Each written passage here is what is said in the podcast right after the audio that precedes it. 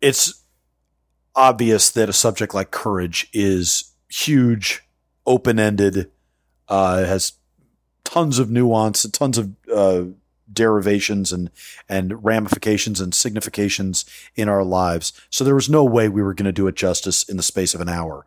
But goddamn, we tried. And with guests like Dave Hartmann and Doug Dodge, it was um, a really easy discussion to have. Um, not to say that we closed out the discussion, we got a lot more ground we could have covered, but um, it was a great starting place. I was incredibly grateful to have uh, the two combat veterans on here. I think I'm safe in speaking for Dave Hartmann to say that Doug Dodge really fucked Dave and me up with his stories. Uh, he Doug was um, one of only two people to survive uh, the incident that earned Sergeant Al Cashe the Medal of Honor. His description of that story, his description of Al Cashe as a person and who Al Cashe was and the kind of leader he was, is something that everyone should know and a lot of us can learn from. So come for the discussions, the philosophical discussions on courage. Stay for Doug Dodge's uh, deep dive into Al Cashe and his Medal of Honor uh, uh, actions, his Medal of Honor worthy actions, I should say. Full disclosure, I'm super sleep deprived, so I'm not at my most articulate, but it's not going to matter. Uh, Doug and Dave are at the top of their game, and um, uh, this was an episode. I'm not going to lie that pushed me as close to tearing up as any episode we've done yet. So I think you guys are going to, uh, this is going to be one that you're going to remember for a long time. I'm Christopher Paul Meyer, and this is the Weekly Havoc.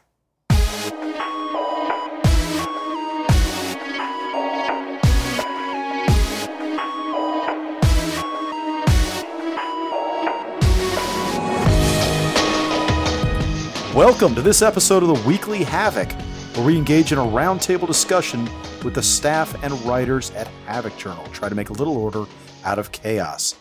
Dave Hartmann is an Army and Army Reserve officer from 1994 to 2006. He had one wild year in Afghanistan, 2003 to 04, and a car wreck on in Bagram three days before coming home ended his Army career. Today, he is a civil engineer consulting in private practice with a thriving firm. He's married and has three grown children. Welcome back, Dave. Thank you very much. Douglas Dodge served as an infantryman until medically retired after 24 years. He has combat tours to Somalia, Haiti in 94, and two tours in Iraq. He's married with five children, ages 24, 23, 18, and twin six year olds. It's a hell of a spread. And he's currently working on a book of short stories and poems about love, war, PTSD, and relationships. Doug, thanks a million for being here. Yep, thanks for having me on. And welcome. It's your first time, too. So more yeah. to come. Well, I hope so. Yeah. Well, I mean, we'll, we'll be here hopefully long enough that we give you enough time to finish the book and you can come back on. yeah. we'll have a race. See, see which one of us can last longer, you know, uh, and we'll work that out. Okay. So, guys, let me cut to the chase. Uh, as I told you up front, my caveat I'm a little sleep deprived, so bear with any brain farts and malaprops that I throw out there, um, especially because this subject is a is a sober one. Um, doesn't mean it's a downer, but it's a very serious subject and one that is always timely. What is courage? And here's kind of uh, I'm not going to lie. Here's how we got to this subject. Mostly because Charlie Faint, owner of Havoc Journal, um, who everyone who's a regular listener knows, uh, lines up our guests, and he was like, "Boy, do I have the guests for this subject matter or the subject matter for these guests." And so he just put that together, and I was like, "Well, I'll never get tired of doing an episode on courage." There's so many avenues to go down, and and so much rich material to mine with that um, that I, you know, am happy just to have some people we can play tennis with here and bat this idea around a little bit. So Dave, I want to start with you. Um, let's just start with the 30,000 foot view. Uh, your kids, when they were younger, you know, uh, come up to you and they uh, say, Hey, dad, what's courage? What comes to your mind? What's your easy matchbox, you know, or a matchbook cover description of courage? Well, I would say doing what needs to be done, even if you're scared or terrified. You generally, in your gut, know what action needs to be taken, what what needs to be done, and it can be scary. You know, it can be a little bit scary. It can be downright terrifying. And to me, and you know, to our family, courage has always meant doing it anyway. Um, that we always told our kids, don't. It's okay to be scared. It's perfectly fine. Just don't let that fear control you. Um, and that's that's courage in a nutshell. Do you need to be afraid for there to be courage? I don't think so. Um, sometimes, well, often they go hand in hand, but you know, in situations that take initiative, or you might be doing something that nobody has any frame of reference for, or is unexpected, doing that anyway is also courageous in my book. Doug, what do you think? What's your take on it? Um, I think Dave just nailed it on the head. Um, I think the hardest thing about being courageous is, like you said, the fear. Um, it doesn't matter what situation or if it's physical or mental, um, mentally strenuous on you. Um, just overcoming that emotion and just doing what's right. Let me ask you on the hierarchy of values that a person should have, Doug. Where is courage? Is it the most important quality you should have? Is it second, third? Where where do you place it in the hierarchy of your values? That's a tough question. Um, because I think that's why I didn't give you any time to think about it. Yeah, I just threw it at you and bent you out on it. Uh, well, thanks for that. yeah, right. Welcome, to, Welcome the to the show. right. um, it's. I think we everyone has a different perspective on what courage is, or a skewed sense of what courage is. Um, so therefore, um, I would say that everybody has courage And they might not think that they're being courageous. Um, like uh, kids in school who get bullied who still go to school, or you know, um, the person who goes to the store and buys a bunch of food and forgets to pay for an item, notices it when they walk out and they walk back in and they say, "Hey, I I failed to pay for this purchase," or it could be something simple like that, or it could be as uh, strenuous and physically and mentally strenuous as running down the middle of the street in an ambush to police up your buddy who got shot, even though you know that you could probably be killed. I mean, those are like kind of two extreme ends of that spectrum, but um, I think it's an important value to have, but I think that people don't really realize how courageous everybody is. Yeah, I think that's fair. I you know what I wonder also, Doug, is you know, sometimes well, let me ask you: Is courage in the eye of the beholder? I mean, sometimes you know we might look and we might see, God, that guy's man, he's doing stuff I never could do, and all that. While to him, eh, it's kind of run of the mill, or or he wasn't thinking about it, or he was doing maybe the right thing, but for the wrong reasons. Like maybe if you're that person that realizes you walked out of a store without paying for something, you go back not because there's any moral courage in it, but you go back because there's an extreme sense of guilt so it's a negative uh, call to action. It's not a, a positive affirmation of some courageous trait. Yeah, I think you're fair? right. I think there is like a like a spectrum of what each and every person believes uh, what courage means or should be. Um, and people who have not had a lot of adver- adversity in their life, something very small may seem very courageous to them where people who've had to live with adversity their entire lives, you know, um, that's just your everyday run of the mill normalcy for them. Um, and therefore, it would take something really extreme, really, in their eyes, to view something as courageous. So, yeah, I think you're right that uh, there's like a big spectrum of what courage means to everybody. Yeah, I think if, if, Dave, if we divide courage based off the examples we're kind of throwing around, I think we can probably divide them into two buckets, two general buckets of like physical acts of courage and uh, moral acts of courage. I guess uh, I, I, don't think. I'm trying to think if there's like an emotional courage or anything like that. I, guess, I suppose there is, but let's say physical versus non-physical forms of courage. Um, unfair question, but I'll ask it anyway. Which one is more important? Well, I I think one feeds off the other. I think they come from the same part of your lizard brain, really. Um, you know, I'll, I'll be honest. Since getting out of the army, I've been living the Ward Cleaver life, and even when I was in, you know, I never, I never fired a shot in anger. I was that guy. You know, we we ran around and did some pretty gnarly stuff and got shot at, but you know, I've I've never run and retrieved a buddy under fire.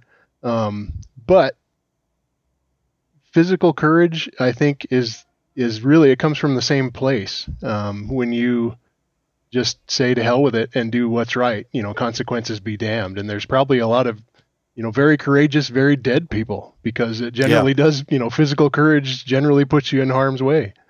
Um, but in the same token, moral courage is not to be discounted whatsoever. Um, I think, you know, you look at what was that Marine Lieutenant Colonel Stu Scheller, who wound up resigning this week after demanding accountability, oh, something like yeah, that. Yeah, yeah. and I don't have to pretend to know the whole story, but you know, I would say doing what he did, that's you know, morally courageous. Whether it's right or wrong, I, I don't know. History will tell. Again, I don't know the whole story, but sure. And you know, in my line of work as a consultant, I think ethics and courage play in the same emotional pool really, um, because we have, in the course of doing our work, I've been there for 21 years. We've had to fire a few clients, and I don't. You don't succeed in the private sector by firing the people that pay your bills, but it's always been over ethics, and there's been a debate eh, usually with every single one like do we need can we do this should we do this but the act of doing that takes money away from us, our firm, you know, our yeah. business, and ultimately my family. So I think you kind of have to, if you have a good habitat, if you have a good, if you lay the groundwork for being courageous by, you know, having something to fall back on or, you know, having life insurance or, or that sort of thing, it's, it's a little easier to be courageous, at least from, you know, on that side of the coin. Yeah, I guess, um, I, you know, I'm, I'm, I'm not gonna lie, I'm kind of stuck thinking about what you said about it, both physical and moral courage coming from the lizard part of our brain, and I'm trying to think if how much or how little I agree with that. Doug, what do you think? Does that make sense to you that they're both coming from that same mindset, or do you think they do come from a different place? Um, I think they are intertwined as well. I think that you have to have that moral courage to be able to physically be courageous. I think you have to come up with the the thought of doing something before you physically act on it. Um, now, I do think that it's going to be varied on. Um, I think it's harder to overcome the moral, the the mental courage part. Um, I can I can tell you from personal experience, there's been a, a lot of, more more than not times that I've had to do things that I had to take a one second quick breath, you know, and steady myself, and then jump into the fray of something on the battlefield or not. Um, before I did something that was physically strenuous and very difficult, and um, but I had to steady my mental courage first I had to kind of get myself into that headspace. Mm-hmm. I mean, even though it may have only taken a fraction of a second, I can I can go back and tell you specific moments in my life that I've had to take a one second pause and actually think for just that split second. Okay, here I go, and then go do it. Um, but after I had that one second pause and got myself there mentally, my body just went straight into doing the actions necessary, you know, to do whatever it was. Um, and I didn't think of it again. So I want to ask you about some of those moments, um, but I guess before I do, I want to throw out there. It seems like anybody that demonstrates a lot of courage routinely, that is constantly pushing themselves, overcoming different hurdles, has, let's call it a good operating system. They've figured out what works for them, what motivates them. There's a kind of muscle that's developed that they, um, a muscle memory, maybe is more appropriate to say, that's developed where they go, okay, this is how I need to think about this. This is how I need to approach this uh, problem set. And this is how I need to steel myself and that those grooves can become worn and you can start to and, and it really does become muscle memory um what is if you agree with that construct doug what is your operating system what makes you what is it that makes you uh what do you cling to in those moments to remind yourself oh yeah hey be courageous. Yeah go forward. Don't go backwards. What is it that motivates you or, or underpins you to those kind of decisions? Honestly, I can I think I can say that in a lot of those extreme circumstances, it wasn't me saying to myself, I need to be courageous. It was I need to do this to save somebody's life. I need to do this or we're all going to die. I need to do this or this situation is going to become worse. And it was more survival or survival of the people around me that prompted my actions more than me saying, I'm courageous, I'm going to go do this. Um, so I think it's subjective to what the stimulus is to you um, on what those actions might be. So let's talk specifics. What instance comes to mind first for you when you think about those oh shit moments that that you had to take that that quick tactical pause steel yourself and then go forward? Uh, well, one instance for sure.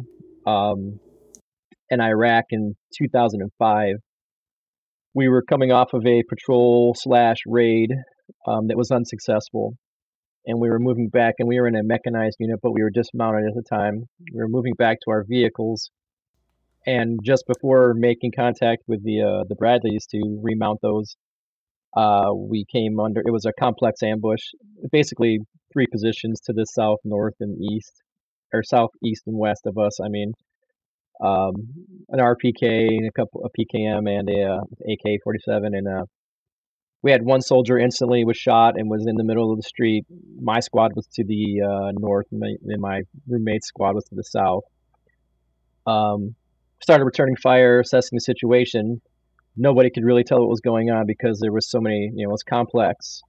Um, so we were just trying to get our squads to basically suppress where we knew the fires were coming from. And I noticed that this guy, uh, Specialist Bavard, was laying in the middle of the street, not moving. The other squad was in worse contact than my squad was. I had some freedom with one of my teams. Um, got my saw gunner to suppress, and I uh, radioed my platoon sergeant who had the medic in his vehicle, and I said, "Hey, this guy's in the middle of the street. We need to get him." And he said, "Okay, I'm letting the medic out." So I ran to the back of his vehicle. The medic looked at me, and his eyes were as big as dinner plates. and yeah. and I just I looked at him, and I just took a breath, and I said, "Well, you ready?" And he said, "Yep." And we sprinted 50 meters down the middle of the road in the middle of the firefight. Rounds whooping all around snagged him up, and that was the fastest. I, I can't tell you how fast it was, like a NASCAR pit stop. we snatched him up, ran him back to the Bradley, and then uh, and then uh, my platoon sergeant took it upon himself to take his one Bradley, drive through the entire town, and medevac this guy, calling it in on the way, on the fly. But um, yeah, it was like a one second. Okay, this is what's going to happen, uh, and it was just out of necessity. I didn't want. He was a sitting duck out there, and I knew you know minutes matter in those situations. Yeah. How how much of your decision making in that moment, and obviously it's a pretty gut feeling that you're going with. You're not sitting there analyzing it, but to now look back with hindsight, how much of that instinct was because you were in a leadership role and felt an obligation? Would you have made that same decision if you were an E3 and had just been ordered back to go with the medic? Uh, would anything have been different, or would you have done the same thing? That's a very good question. Um, I think it's both. I think it was because I was in a leadership position and uh, just because I felt like it was morally what needed to be done to help save somebody's life. Um, because I I've I've not been in that bad of a situation before. Uh, that in Iraq, although I was in some stuff in Somalia, and I had seen some people who were not in leadership positions do things uh, just as uh, courageous. So I think it was a mixture of both. Dave, how learned, in your opinion, is courage? Is it something that um, that you can develop? Is it something that you innately have? How much is nature? How much is nurture, in your opinion? I I think it's both. I, I think you can certainly, you know, it's it's contagious. You know, like Doug was saying, it, it's you know, if you're surrounded by good leaders, if you're surrounded by courageous people that you know routinely do the right thing, consequences be damned. It, it's it's certainly easier to be courageous. It's never easy, you know, in those situations, but it it kind of you know like it lays that groundwork for being courageous. Um, but I, I think some of it is is just the way you're wired too. Um, you're either super self-protective or super concerned about that, or you have an internal switch that you know the the act of doing what is right is a slightly higher priority than the, the concern for self-preservation. Um, yeah. So I I hate to be wishy-washy, so, but but I would say it's both. I'm gonna uh, I'm, I'm gonna take the scenic route to make a point here. Um, Dan Gable, one of the greatest college wrestlers of all time, um, was undefeated in his college career, and the very last match, if I, I, believe I'm getting all this right, but the gist I think is is right. Uh, the very last match of his college career, he lost, so he did not end his college career undefeated, and he then went on to become an Olympic champion. Um, and uh, you know set a whole bunch of records and all that. And he said, in retrospect, that loss, that last, that final loss, was the greatest gift he could have gotten because it it gave him that chip on his shoulder, that regret that made him go and win Olympic medals um, shortly thereafter. I say that with our discussion on courage to to ask you, Dave, is there a value, especially early in life, in experiencing acute personal cowardice and learning from that and developing a distaste for that and or a distaste about yourself? Um, is there a certain kind of perverse value in that especially early on as an educational tool? I i would think so. Um, mainly as it correlates to other emotions and feelings and experiences and stuff like that. You, you know, a person's a way better driver after they've right. had an accident. Um, a, a, person frequently, you know, has the drive to succeed in a event or a sporting event like Dan Gable, you know, after they've they've tasted failure. And I've I've had the same conversation with multiple teenagers, not only my own. It's like when talking about success, it's like, hey, you know, you don't just succeed right off the bat. You know, the people that can get back up after getting kicked in the teeth and still keep going and keep going, that's truly success. And you don't often see that in the background. Um, but I would say yes, if you have that sting, you know, to, to have that failure in the background, it, it would absolutely help motivate somebody. I crashed and burned my first semester in college quite bad, and then kind of pulled myself up by my bootstraps and and did pretty well after that. But that was a that was a hard crash. And again, not even in the same universe as you know these other various courageous and dangerous things that we're talking about. But I, I think yes. Well, let, let me let me then pull it into the into the realm of what we're talking about, and I'm I'm going to ask you a question that. Uh, you can turn around and throw back at me if you want, um, but I'll, I'll throw it out there to you first. Have you ever felt distinctly cowardly? Has there ever been a moment where you're like, "Boy, I really shat the bed on that," and and that did not that that that is I'm not proud of that moment. Has that have you had that? I would say mm not since I was a kid. I and it's probably you know I've been lucky, privileged, call it whatever you want, but yeah, I I've tried to live my life for decades, you know, doing doing the right thing, assuming you know that we can bear all the consequences. It's interesting. I'll I'll tell you where I'm coming from when I when I ask you that. And I, again, I was kind of putting you on the spot, but um, I'll give it a little bit of context. Uh, I remember God, I think I was just out of college, or maybe no, maybe it was just out of high school. I can't really remember, but it was uh, I was younger, um, but I was uh,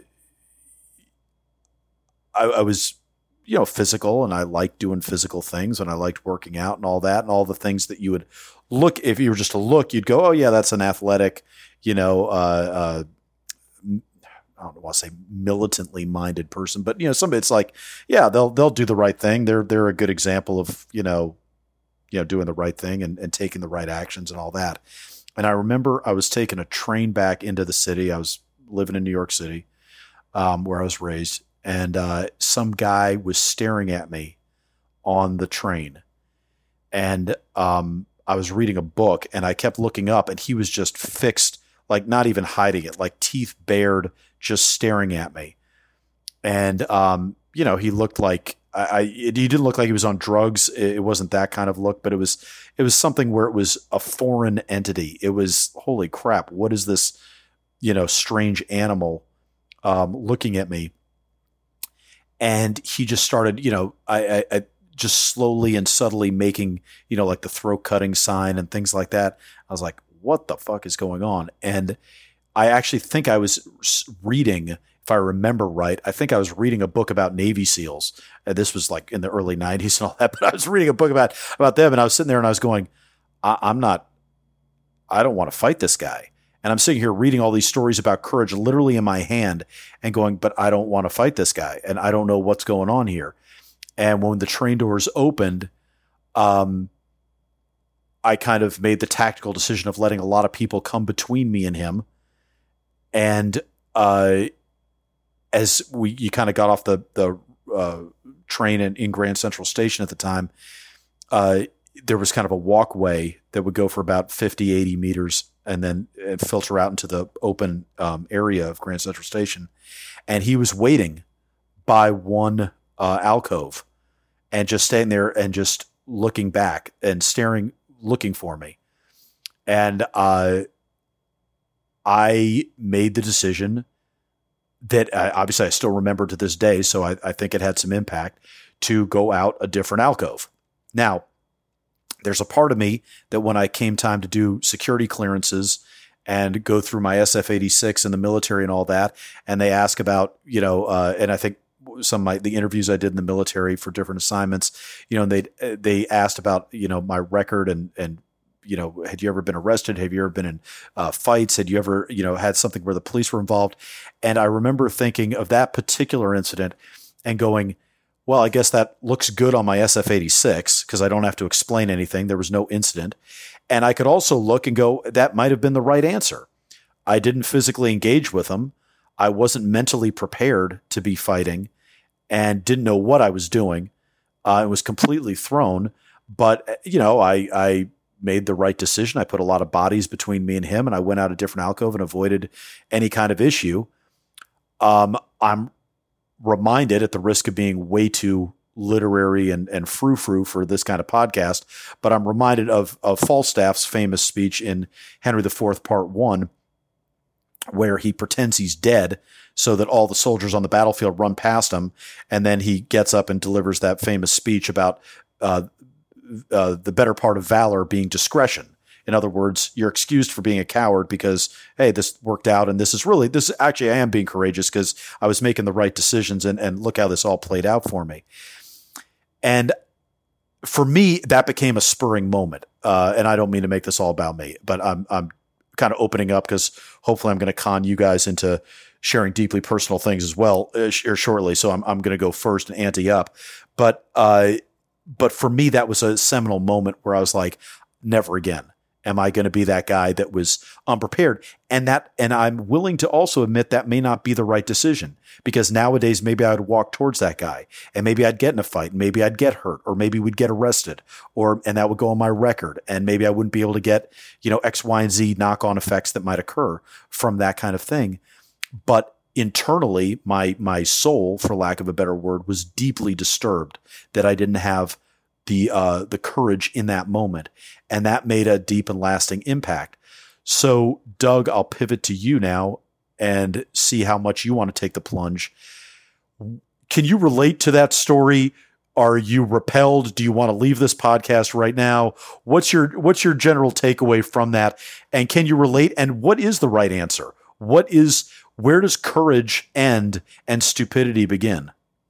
Um, well, to um, tag on to the end of your story about what happened with you, I think it was courageous that you did not um, try to get into an altercation with this guy.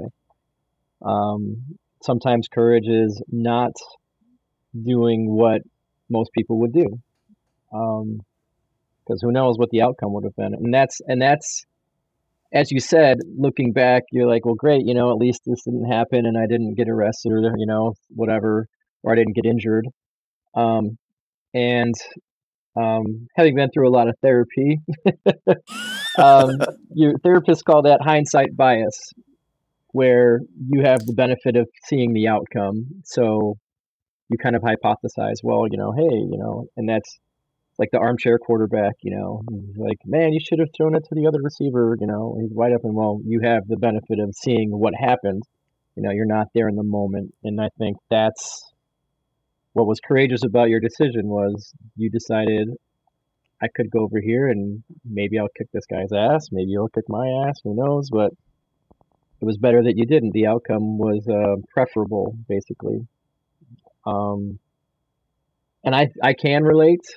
Um, um, in in the end, have like I said, having gone through trauma therapy over this, um, I can say now that I was not being um, a coward, but for a decade, I have felt like a coward over an incident that happened in Iraq. Um, a very famous incident now. Um, my platoon sergeant, Sergeant First Class Alwyn Cashe, is was uh, the president signed his Medal of Honor um, this year, and hopefully will be awarded this year. And I will be there when that happens at the White House. Um, I was in Sergeant Cashe's vehicle. I was one of his uh, one of the soldiers that was. I was also wounded. I was also uh, knocked unconscious, and I was on fire. We were trapped in the vehicle for I don't know how long, a very long time, um, because the driver was injured. There was no way to get out. Um, I managed to get the troop door open using a huli tool after I tried to open it prior and I burned my hands because everything was on fire. But um, a long story short, I had been knocked unconscious. My head was split open, even though I was wearing a helmet. Um, I got out of the vehicle, um, was concussed, uh, didn't know, was in shock, didn't know what was going on. My uniform and my equipment was still on fire, and I managed to get it all off. Um, but cut to a few minutes later, I'm not really knowing what's going on, and Sergeant Cashe shows up at the back of the vehicle, and he had uh, extinguished the driver who had been on fire and in doing so, he had caught on fire. And when he came to me at the back of the vehicle, and I turned and looked at him, and this is at two in the morning in a sandstorm in Iraq, and the only light is the flaming Bradley. Um, I looked at Sergeant Cashe, and all he was wearing was his boots, his helmet, and his body armor because everything had been burned off of him. So 80 to 90% of his body is third degree burns. And he looks at me and says, Where are the boys? And I just kind of look at him and look at the Bradley. Without thinking, he climbs into the Bradley. And so as soon as that happened, I climbed into the Bradley. And I ran into somebody, a soldier. I'm not going to name his name uh, because this is like the, one of the hardest things it's been for me to get over. Anyways, I grabbed this soldier and we kind of somersaulted. I somersaulted us both through the troop door onto the ground, and um, he was still on fire and he got up and started running. Um, and in that moment, I knew that I still had fuel on me, and I knew that if I tried to put him out, I might reignite. And so I hesitated and told him, stop, drop, and roll. You know, put the flames out. And he jumped on the ground and started rolling. He yelled, I'm rolling, I'm rolling, I'm rolling. But after rolling for about 30 seconds, he just stopped. He just gave up and he was still on fire. And I finally jumped up and I jumped on top of him and I extinguished all the flames. Um, and I know it was only 30 to 45 seconds. But I really kicked myself in the ass for the last 15 years, feeling like I should have done more because he ended up dying at Brooke Army Medical Center after we all made it back to the States, as did most. There's only two of us that survived um, our, our sure. wounds. Um, so I, I felt like a coward for over a decade. I felt like I didn't do everything that I could have done. Um, but I do know after having gone through lots of lots and lots and lots of trauma therapy, um, I was concussed. I was wounded. I knew what was going to happen. I and I did go into Bradley to help other people, and I did get him out. So I wasn't a coward. Yes, I felt like a coward because I felt like I could have done more.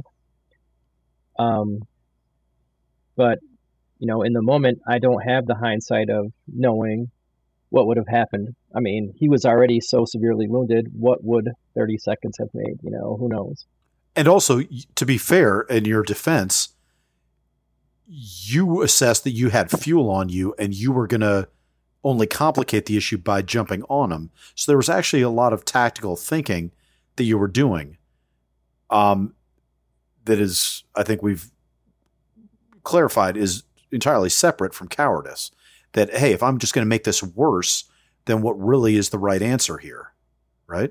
True, um, and I think it's the the the the way I felt was also compounded by the contrast to Sergeant Cashe's actions because in the time of me um, dealing with this soldier and then afterwards I started trying to medically treat him.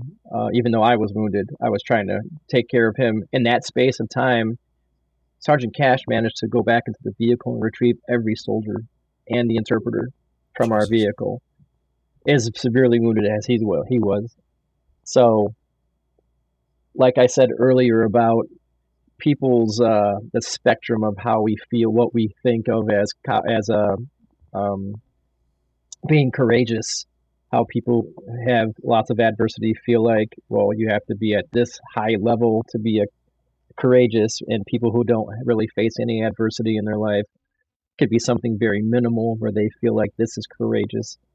When I looked at what I did and I looked back back at what Sergeant Cashe did, it was like a mountain compared to a molehill on, of, of what our actions were. So I think that compounded how I felt about how I acted in that moment but I do know that what I did was was courageous. Most people probably wouldn't have done that, um, and I'm glad that I was able to do the things that I did, and I'm proud to have known all the people that were there, and especially Sergeant Cashe with how brave he was. I have a lot more questions about Sergeant Cashe, and I and I don't think we can say too much about. I mean, and by that I mean I don't think you can one can talk uh, too much about it. It can't be overstated um, what he did and the sacrifices he made and um, the leadership and the courage and all that. But I want to, for to start with, I want to focus on you and I want to ask you. Um, you didn't ask. Oh, yes, you volunteered to join the military, but you didn't ask to be in that situation. That situation could have happened to any number of people and you just happened to be the person that was in that situation at that time. And I'm I'm trying to think if this is actually going to be a question or a comment, but we'll see which way this, this ends up being. But it seems to me that sometimes circumstances demand different things of people. And you don't know what you have in you until you're in that situation. And very few people will ever be in that situation where they are tested to the degree that they will ever find that out. And I think that's more of a comment than a question. But anyway, uh, that, but that's my first takeaway with it. Dave, I'm gonna I want you to comment on it too, because because uh, mostly so I can figure out which direction I want to go in this, but also I just think there's a lot there to to kind of think about and and mull over. Well, first of all, I feel like Private Upham that just got picked up onto Captain Miller's detail to go save Private Ryan. I mean, I, I I've got nothing that even is in the same frame of reference at all of that. So God bless you, Doug. That's just wow.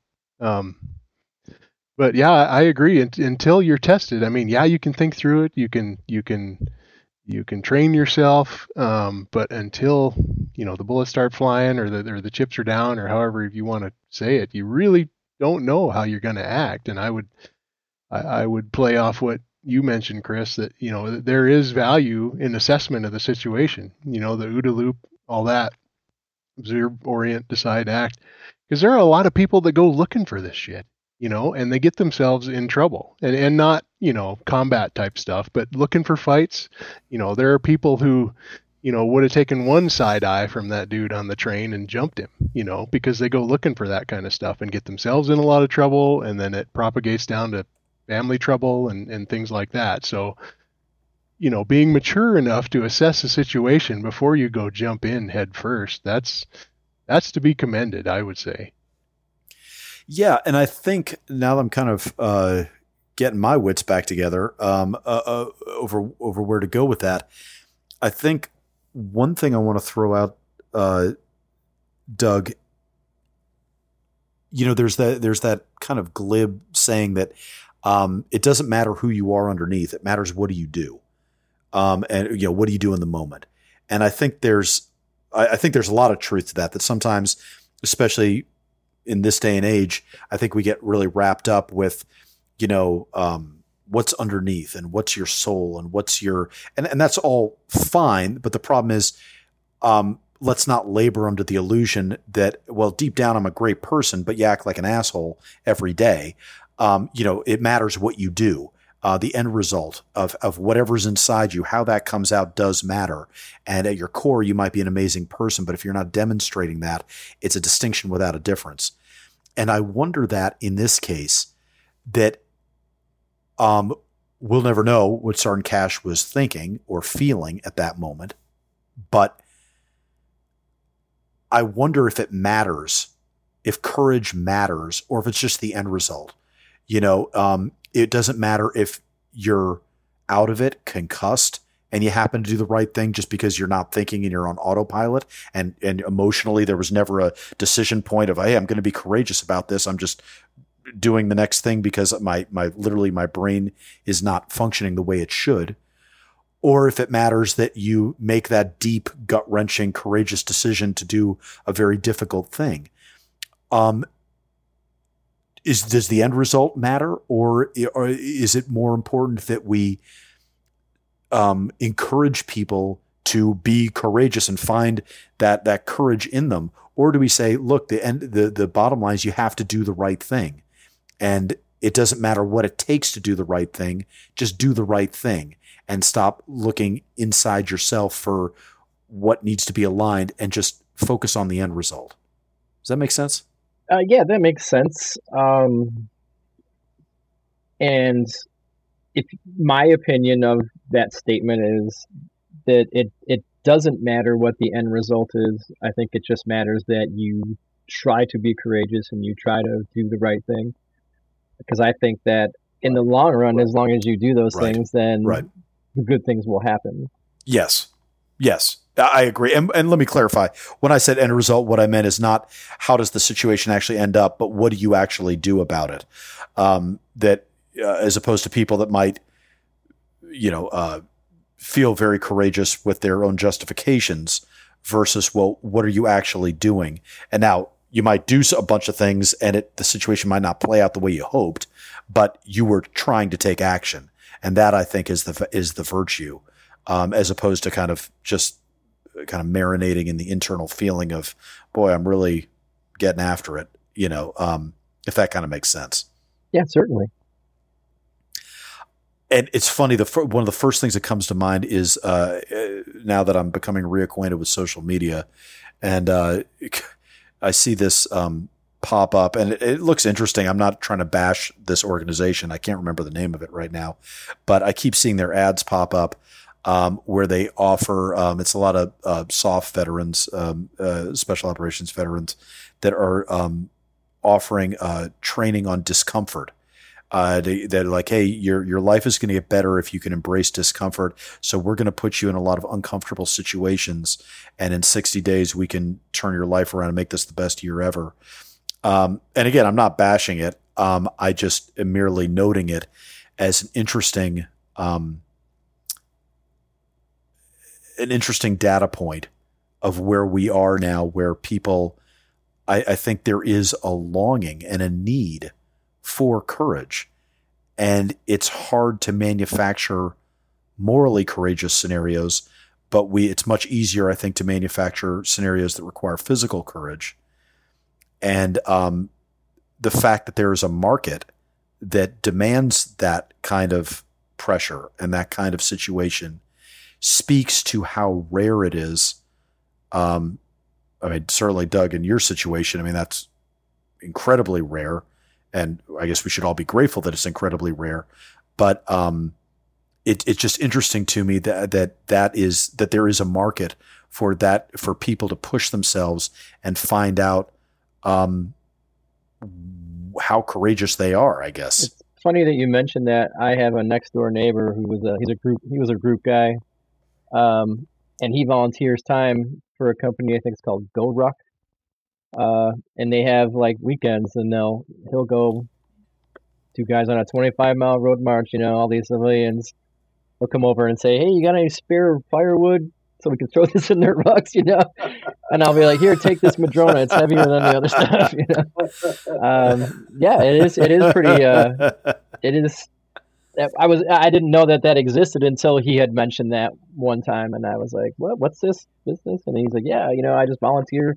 It's all guys that are, you know, you know, old group guys or MARSOC or whatever, and you know, we volunteer our time to go do this um, for this company. Um, I think a portion of those proceeds go towards uh, some charities, which is why he does it. Yeah, well, that um, makes sense. Sure. But um, yeah, I mean, I, and when I thought yeah. about it, just like you said, I, I it's it's kind of sad that people need to find uh, some type of uh, adversity or something strenuous in their life like that to kind of find themselves. But I think it's also um, heartwarming that people do search it out because it kind of gives you a uh, sense that not everybody is just kind of living in the matrix and you know going along yeah. with the program you know they want to they want to yeah. better themselves yeah. they want to have that uh, struggle and you know find out who they are i want to Oh, sorry, Dave. Go ahead. Well, I was just going to say it's a common theme in a lot of like outdoorsman hunting circles that you have to be comfortable being uncomfortable. You know, and that you know, as you mentioned, the you know the the the effort to take people to go learn to be uncomfortable. I was thinking, man, I I could use some hand packing elk meat here in in a month or so. So if if people need that uncomfortable experience, there's all kinds of avenues. I want to I want to circle back to Dave the point that you made before because I think I've got a little bit of clarity. I want to throw this out to you guys and see what you guys think. Um, when you talked about physical courage and moral courage coming from the same place, um, I'm I'm going to talk. I'm, I, I don't know enough of the details about this to pass judgment, but I'm going to throw this out there because this I think this was a very jarring incident uh, uh, for me to read about. Um, and I'll let me just reference it to set up what I'm about to say. So, in 2017, in Africa, um, uh, two DevGru uh, SEALs and two MARSOC guys um, ended up killing uh, a Green Beret, um, and that case has been litigated for several years now, and it's been one of those um, stories that's just you know, I think stories in the military that are about honor and nobility and selfless service and courageous sacrifice, that's pretty straightforward and, and easy to get behind. This is one of those weird stories that I, for me weirded me out. Um, I, I will say I was in Africa at the time when that happened and I was, um, th- this resonated a bit more personally with me where I was like, what the hell uh, am, you know, are the ramifications of this? Uh, so I, to me, what that sets up is a juxtaposition between, and we, I, I haven't followed it mostly out of just, I, I can't get that in depth. It weirds me out too much. And I'm sure at some point I'll sit down and try to research every aspect of that situation. Um, and why it happened and and all the rest of it. But um, the the big takeaway that I want to uh, look at right now is here you had paragons of physical courage, dev guys, Marsoc raiders, um, and you had a deficit of moral courage, where for whatever reason they needed to kill an SF dude, an E6 SF dude that um, was doing whatever he was doing um, where he was. And uh, all signs point to that he was not in the wrong. Let me just clarify. Um, they were not, you know, mitigating a threat that needed to be put down. It seems like something nefarious was happening on their end based off of what the news stories have been. So there seems to be a disconnect and maybe even sometimes an inverse proportion of physical courage to moral courage. That the more physically courageous you are, maybe the less morally courageous you have to be um, because you have the physical will to make demands or affect outcomes. And therefore, you don't need to maybe, uh, like the bumper sticker says, coexist with other people. I don't want to read too much into it and make too much of it, but I think it's a point worth throwing out to you guys just to talk about the disconnect between physical and moral courage. If you guys see one, or and in the context of obviously the story I, I brought up, um, how you guys interpret that and what that says about physical versus moral courage. Yeah, I it's and I'm no psychologist by any stretch of the imagination. I, I think you know they they come from the same place, but there can certainly be big disconnects. I I haven't followed that one a whole bunch, but yeah, that that's very it's hard to understand how how that could possibly shake out. You know, I, my one and only um, anecdote I might offer from my tour was an instance where, you know, bullets were not flying, but we had leadership issues within our team, and the the 05 that was our team leader and my senior raider ultimately um, had mental issues for sure there was a point where you know we were all worried about him, you know, drawing on us, you know, quick draw type or something like that. Even though we're wow, he never left the wire, we all did.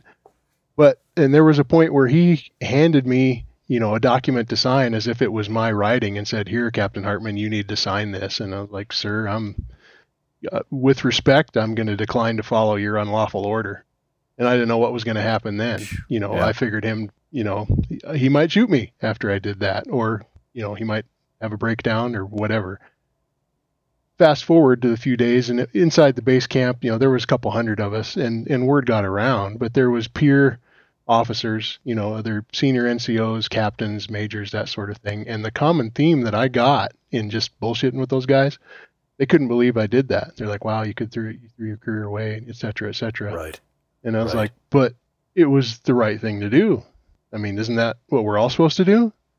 But it was just this, um, ama- not amazement, but just incredulousness on the part of half a dozen different peer officers I talked to that they couldn't believe somebody would do such a thing. And that, to me, that was surprising. And I thought, I, I thought we were supposed to do that sort of stuff. And looking back, I don't regret it one bit.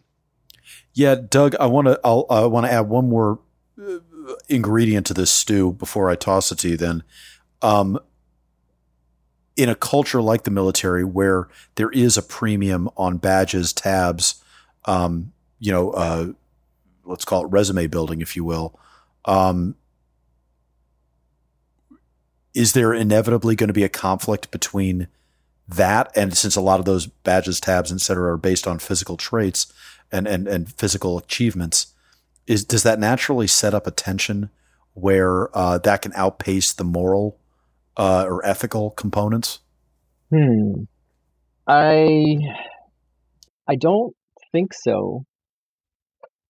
Um, because I've I've worked with and met people who have been racked out, you know, three tabbers, um, uh, good people, um, and I've met some people who had more tabs and badges than myself were not the best at their job, let's say. Um, and but it seems to me but and then of course I met people who really did not have much of anything on their chest and were some of the best leaders I ever had in my entire career. Uh, my very first platoon sergeant um, wasn't tabbed, didn't have much of anything, and he basically set me and a bunch of my my um, my peers who who stayed on uh, all the way up through sergeant major for extremely successful careers.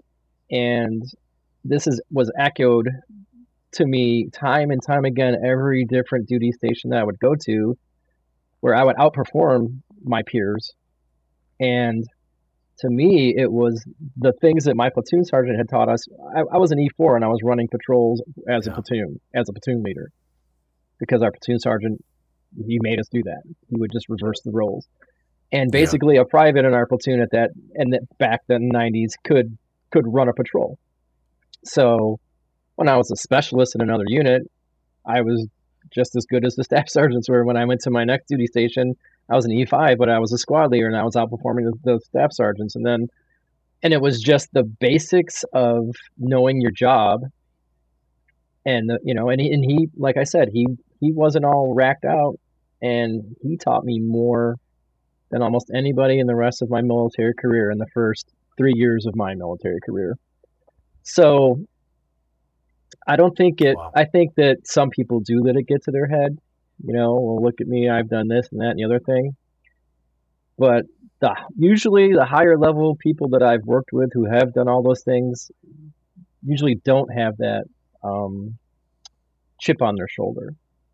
Usually that chip goes away because once you start going through some of these tough schools, it gets knocked out of you. You know, you're not special. Look, now you're you're doing the next step, which is harder. Yeah. You know, and that just kind of goes away. You, yeah. You know, and because the better trained you are, the more intelligent you are, the more you understand asymmetrical warfare and things like that.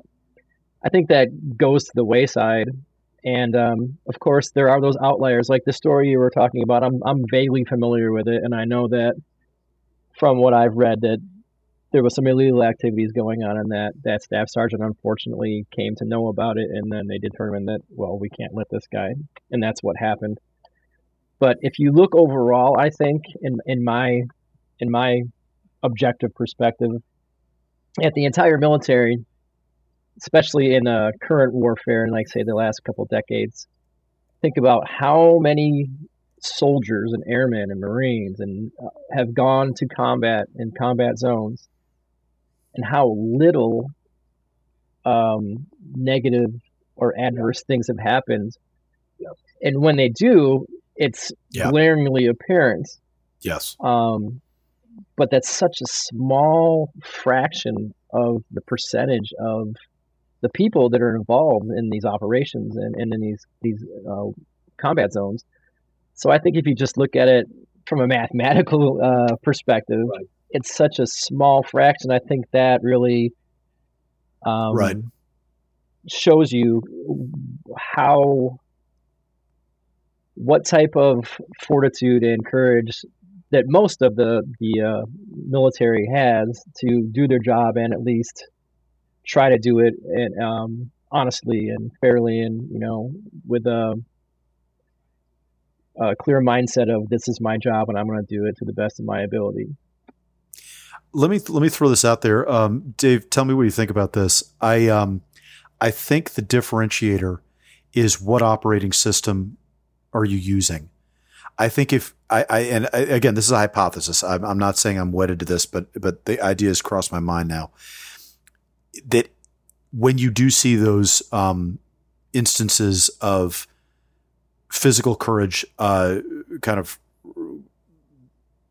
going completely counter to any sort of moral courage or, or, or, ethical behavior. I think that's the product of an operating system that's based on yourself. And again, this is a hypothesis, but um, that it's if you're if where you gather your physical courage from comes from a, a an ego driven place where you are um, a de facto god, where you where your body is a temple and you are, um, you know, you're a, a super heroic figure in and of yourself.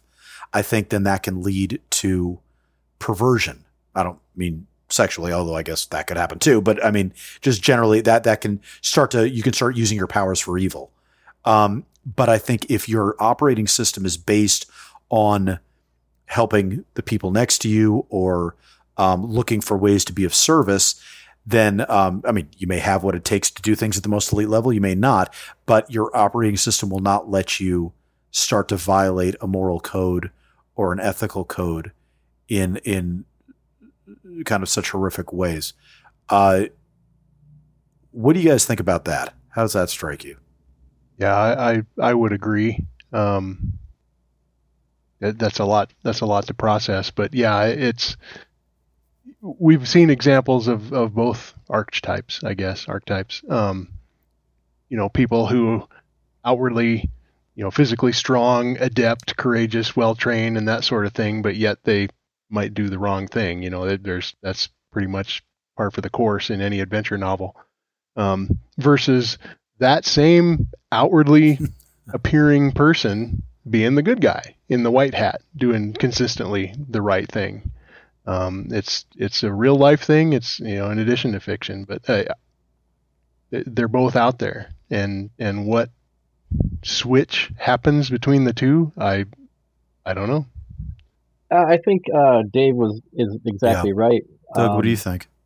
But I also I also think that um, being around people that um, being around people that um, that's how they operate. Um, that's what they try to. What's the word I'm looking for? Adjectives are failing me right now.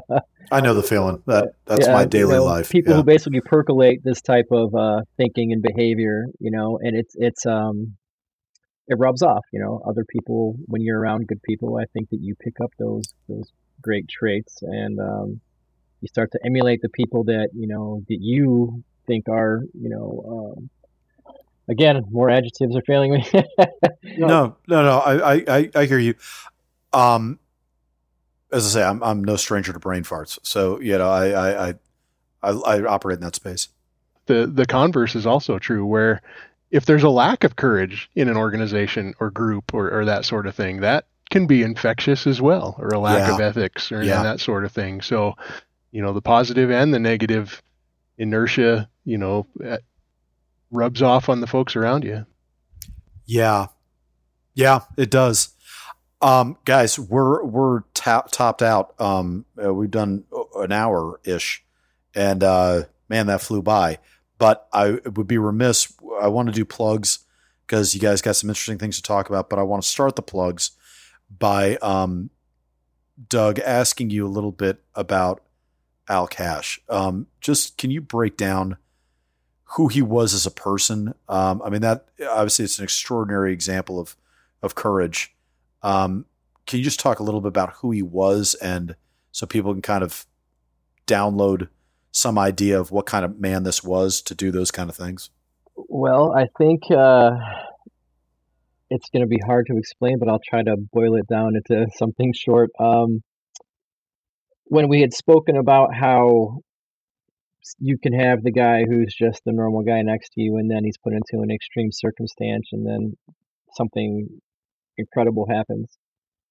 Um, that's how I always felt about Al. Um, he was a he was a great leader, and I knew he genuinely cared about us. And other senior leadership around us would often tell us, "You don't know the the things that he's doing behind the scenes to try to get you guys a few hours of downtime." You know, and um, I know I was going through some um, marital problems at the time while we were deployed, and he often came in and talked to me. He even spoke to my wife at the time, and you know, took time out of his night so we could call back to the states and take care of me.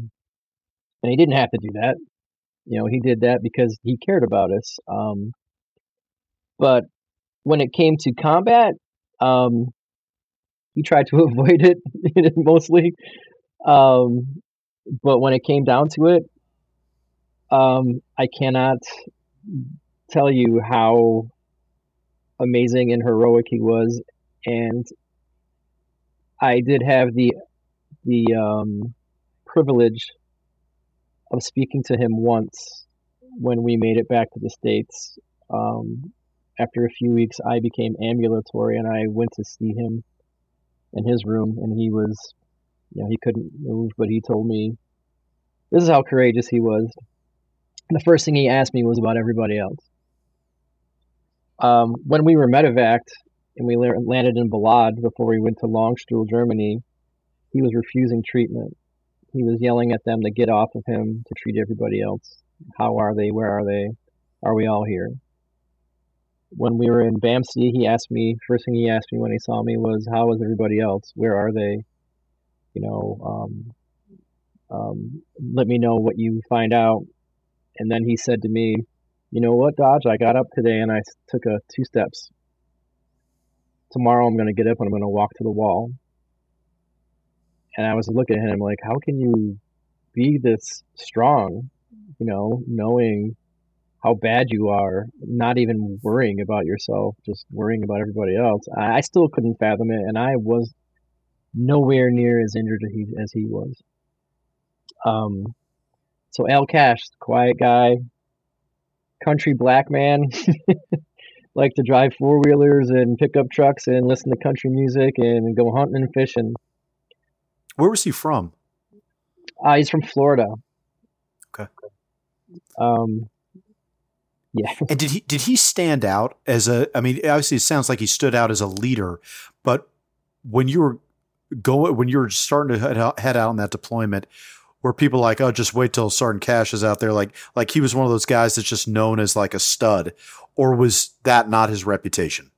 No, that wasn't his reputation at all. I mean, he was physically yeah. a stud. We knew he was a physical stud, but he he gave us the freedom, and it's in hindsight after rising through the ranks later on and really kind of um, uh, thinking about his styles of leadership and the way he led us, it's interesting to note how he gave us the freedom to work with our guys and do the things the way we were comfortable doing it, but keeping it in the constraints of being, you know, um, successful for the mission.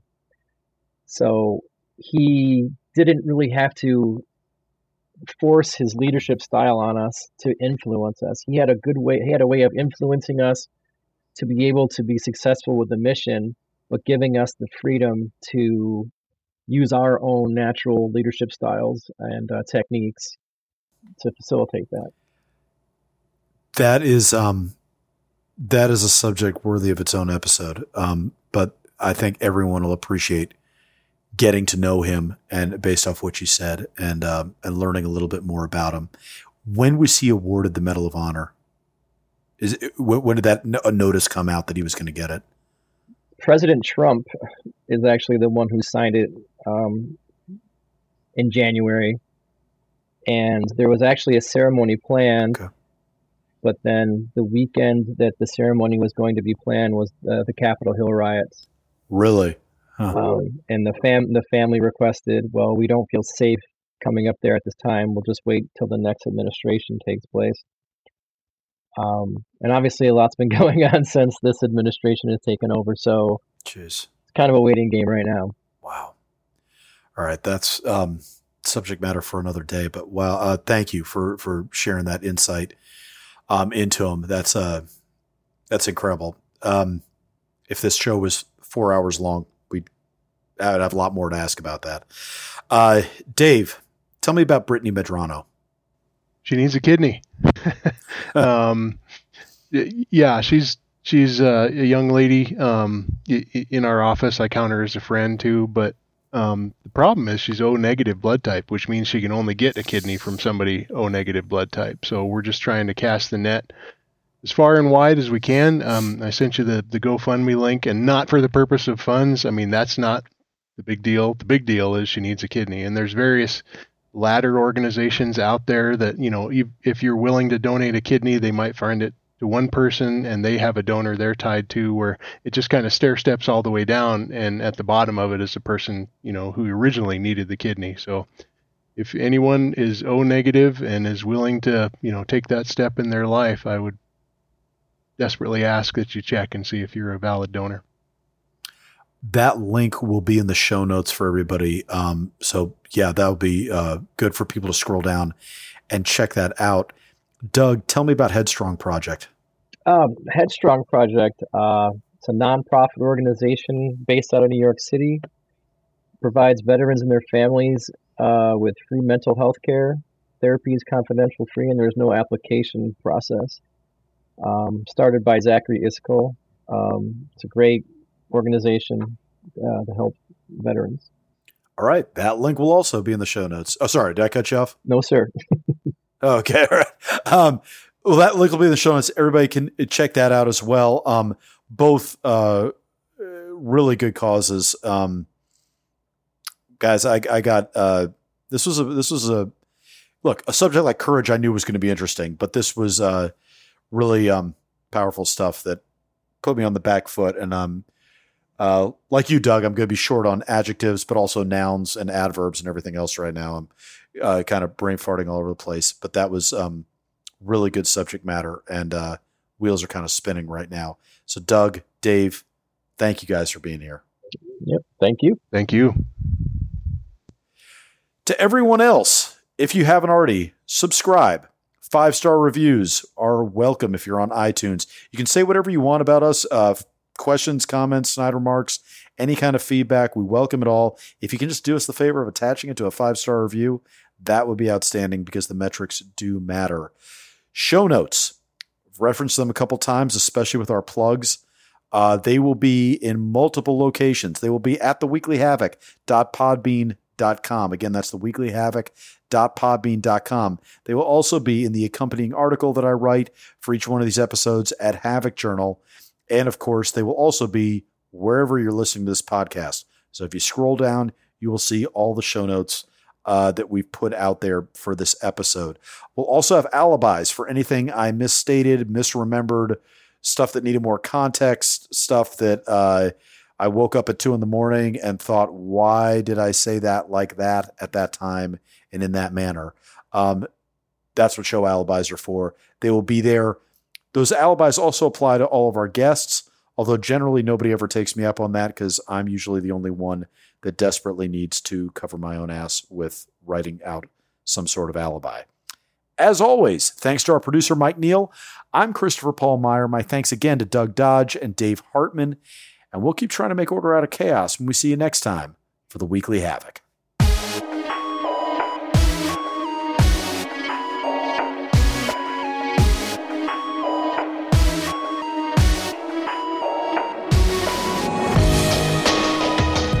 I was so glad that we could get into the Al Cashe stuff. Uh, and that just is, um, I, I, think people really need to know about him.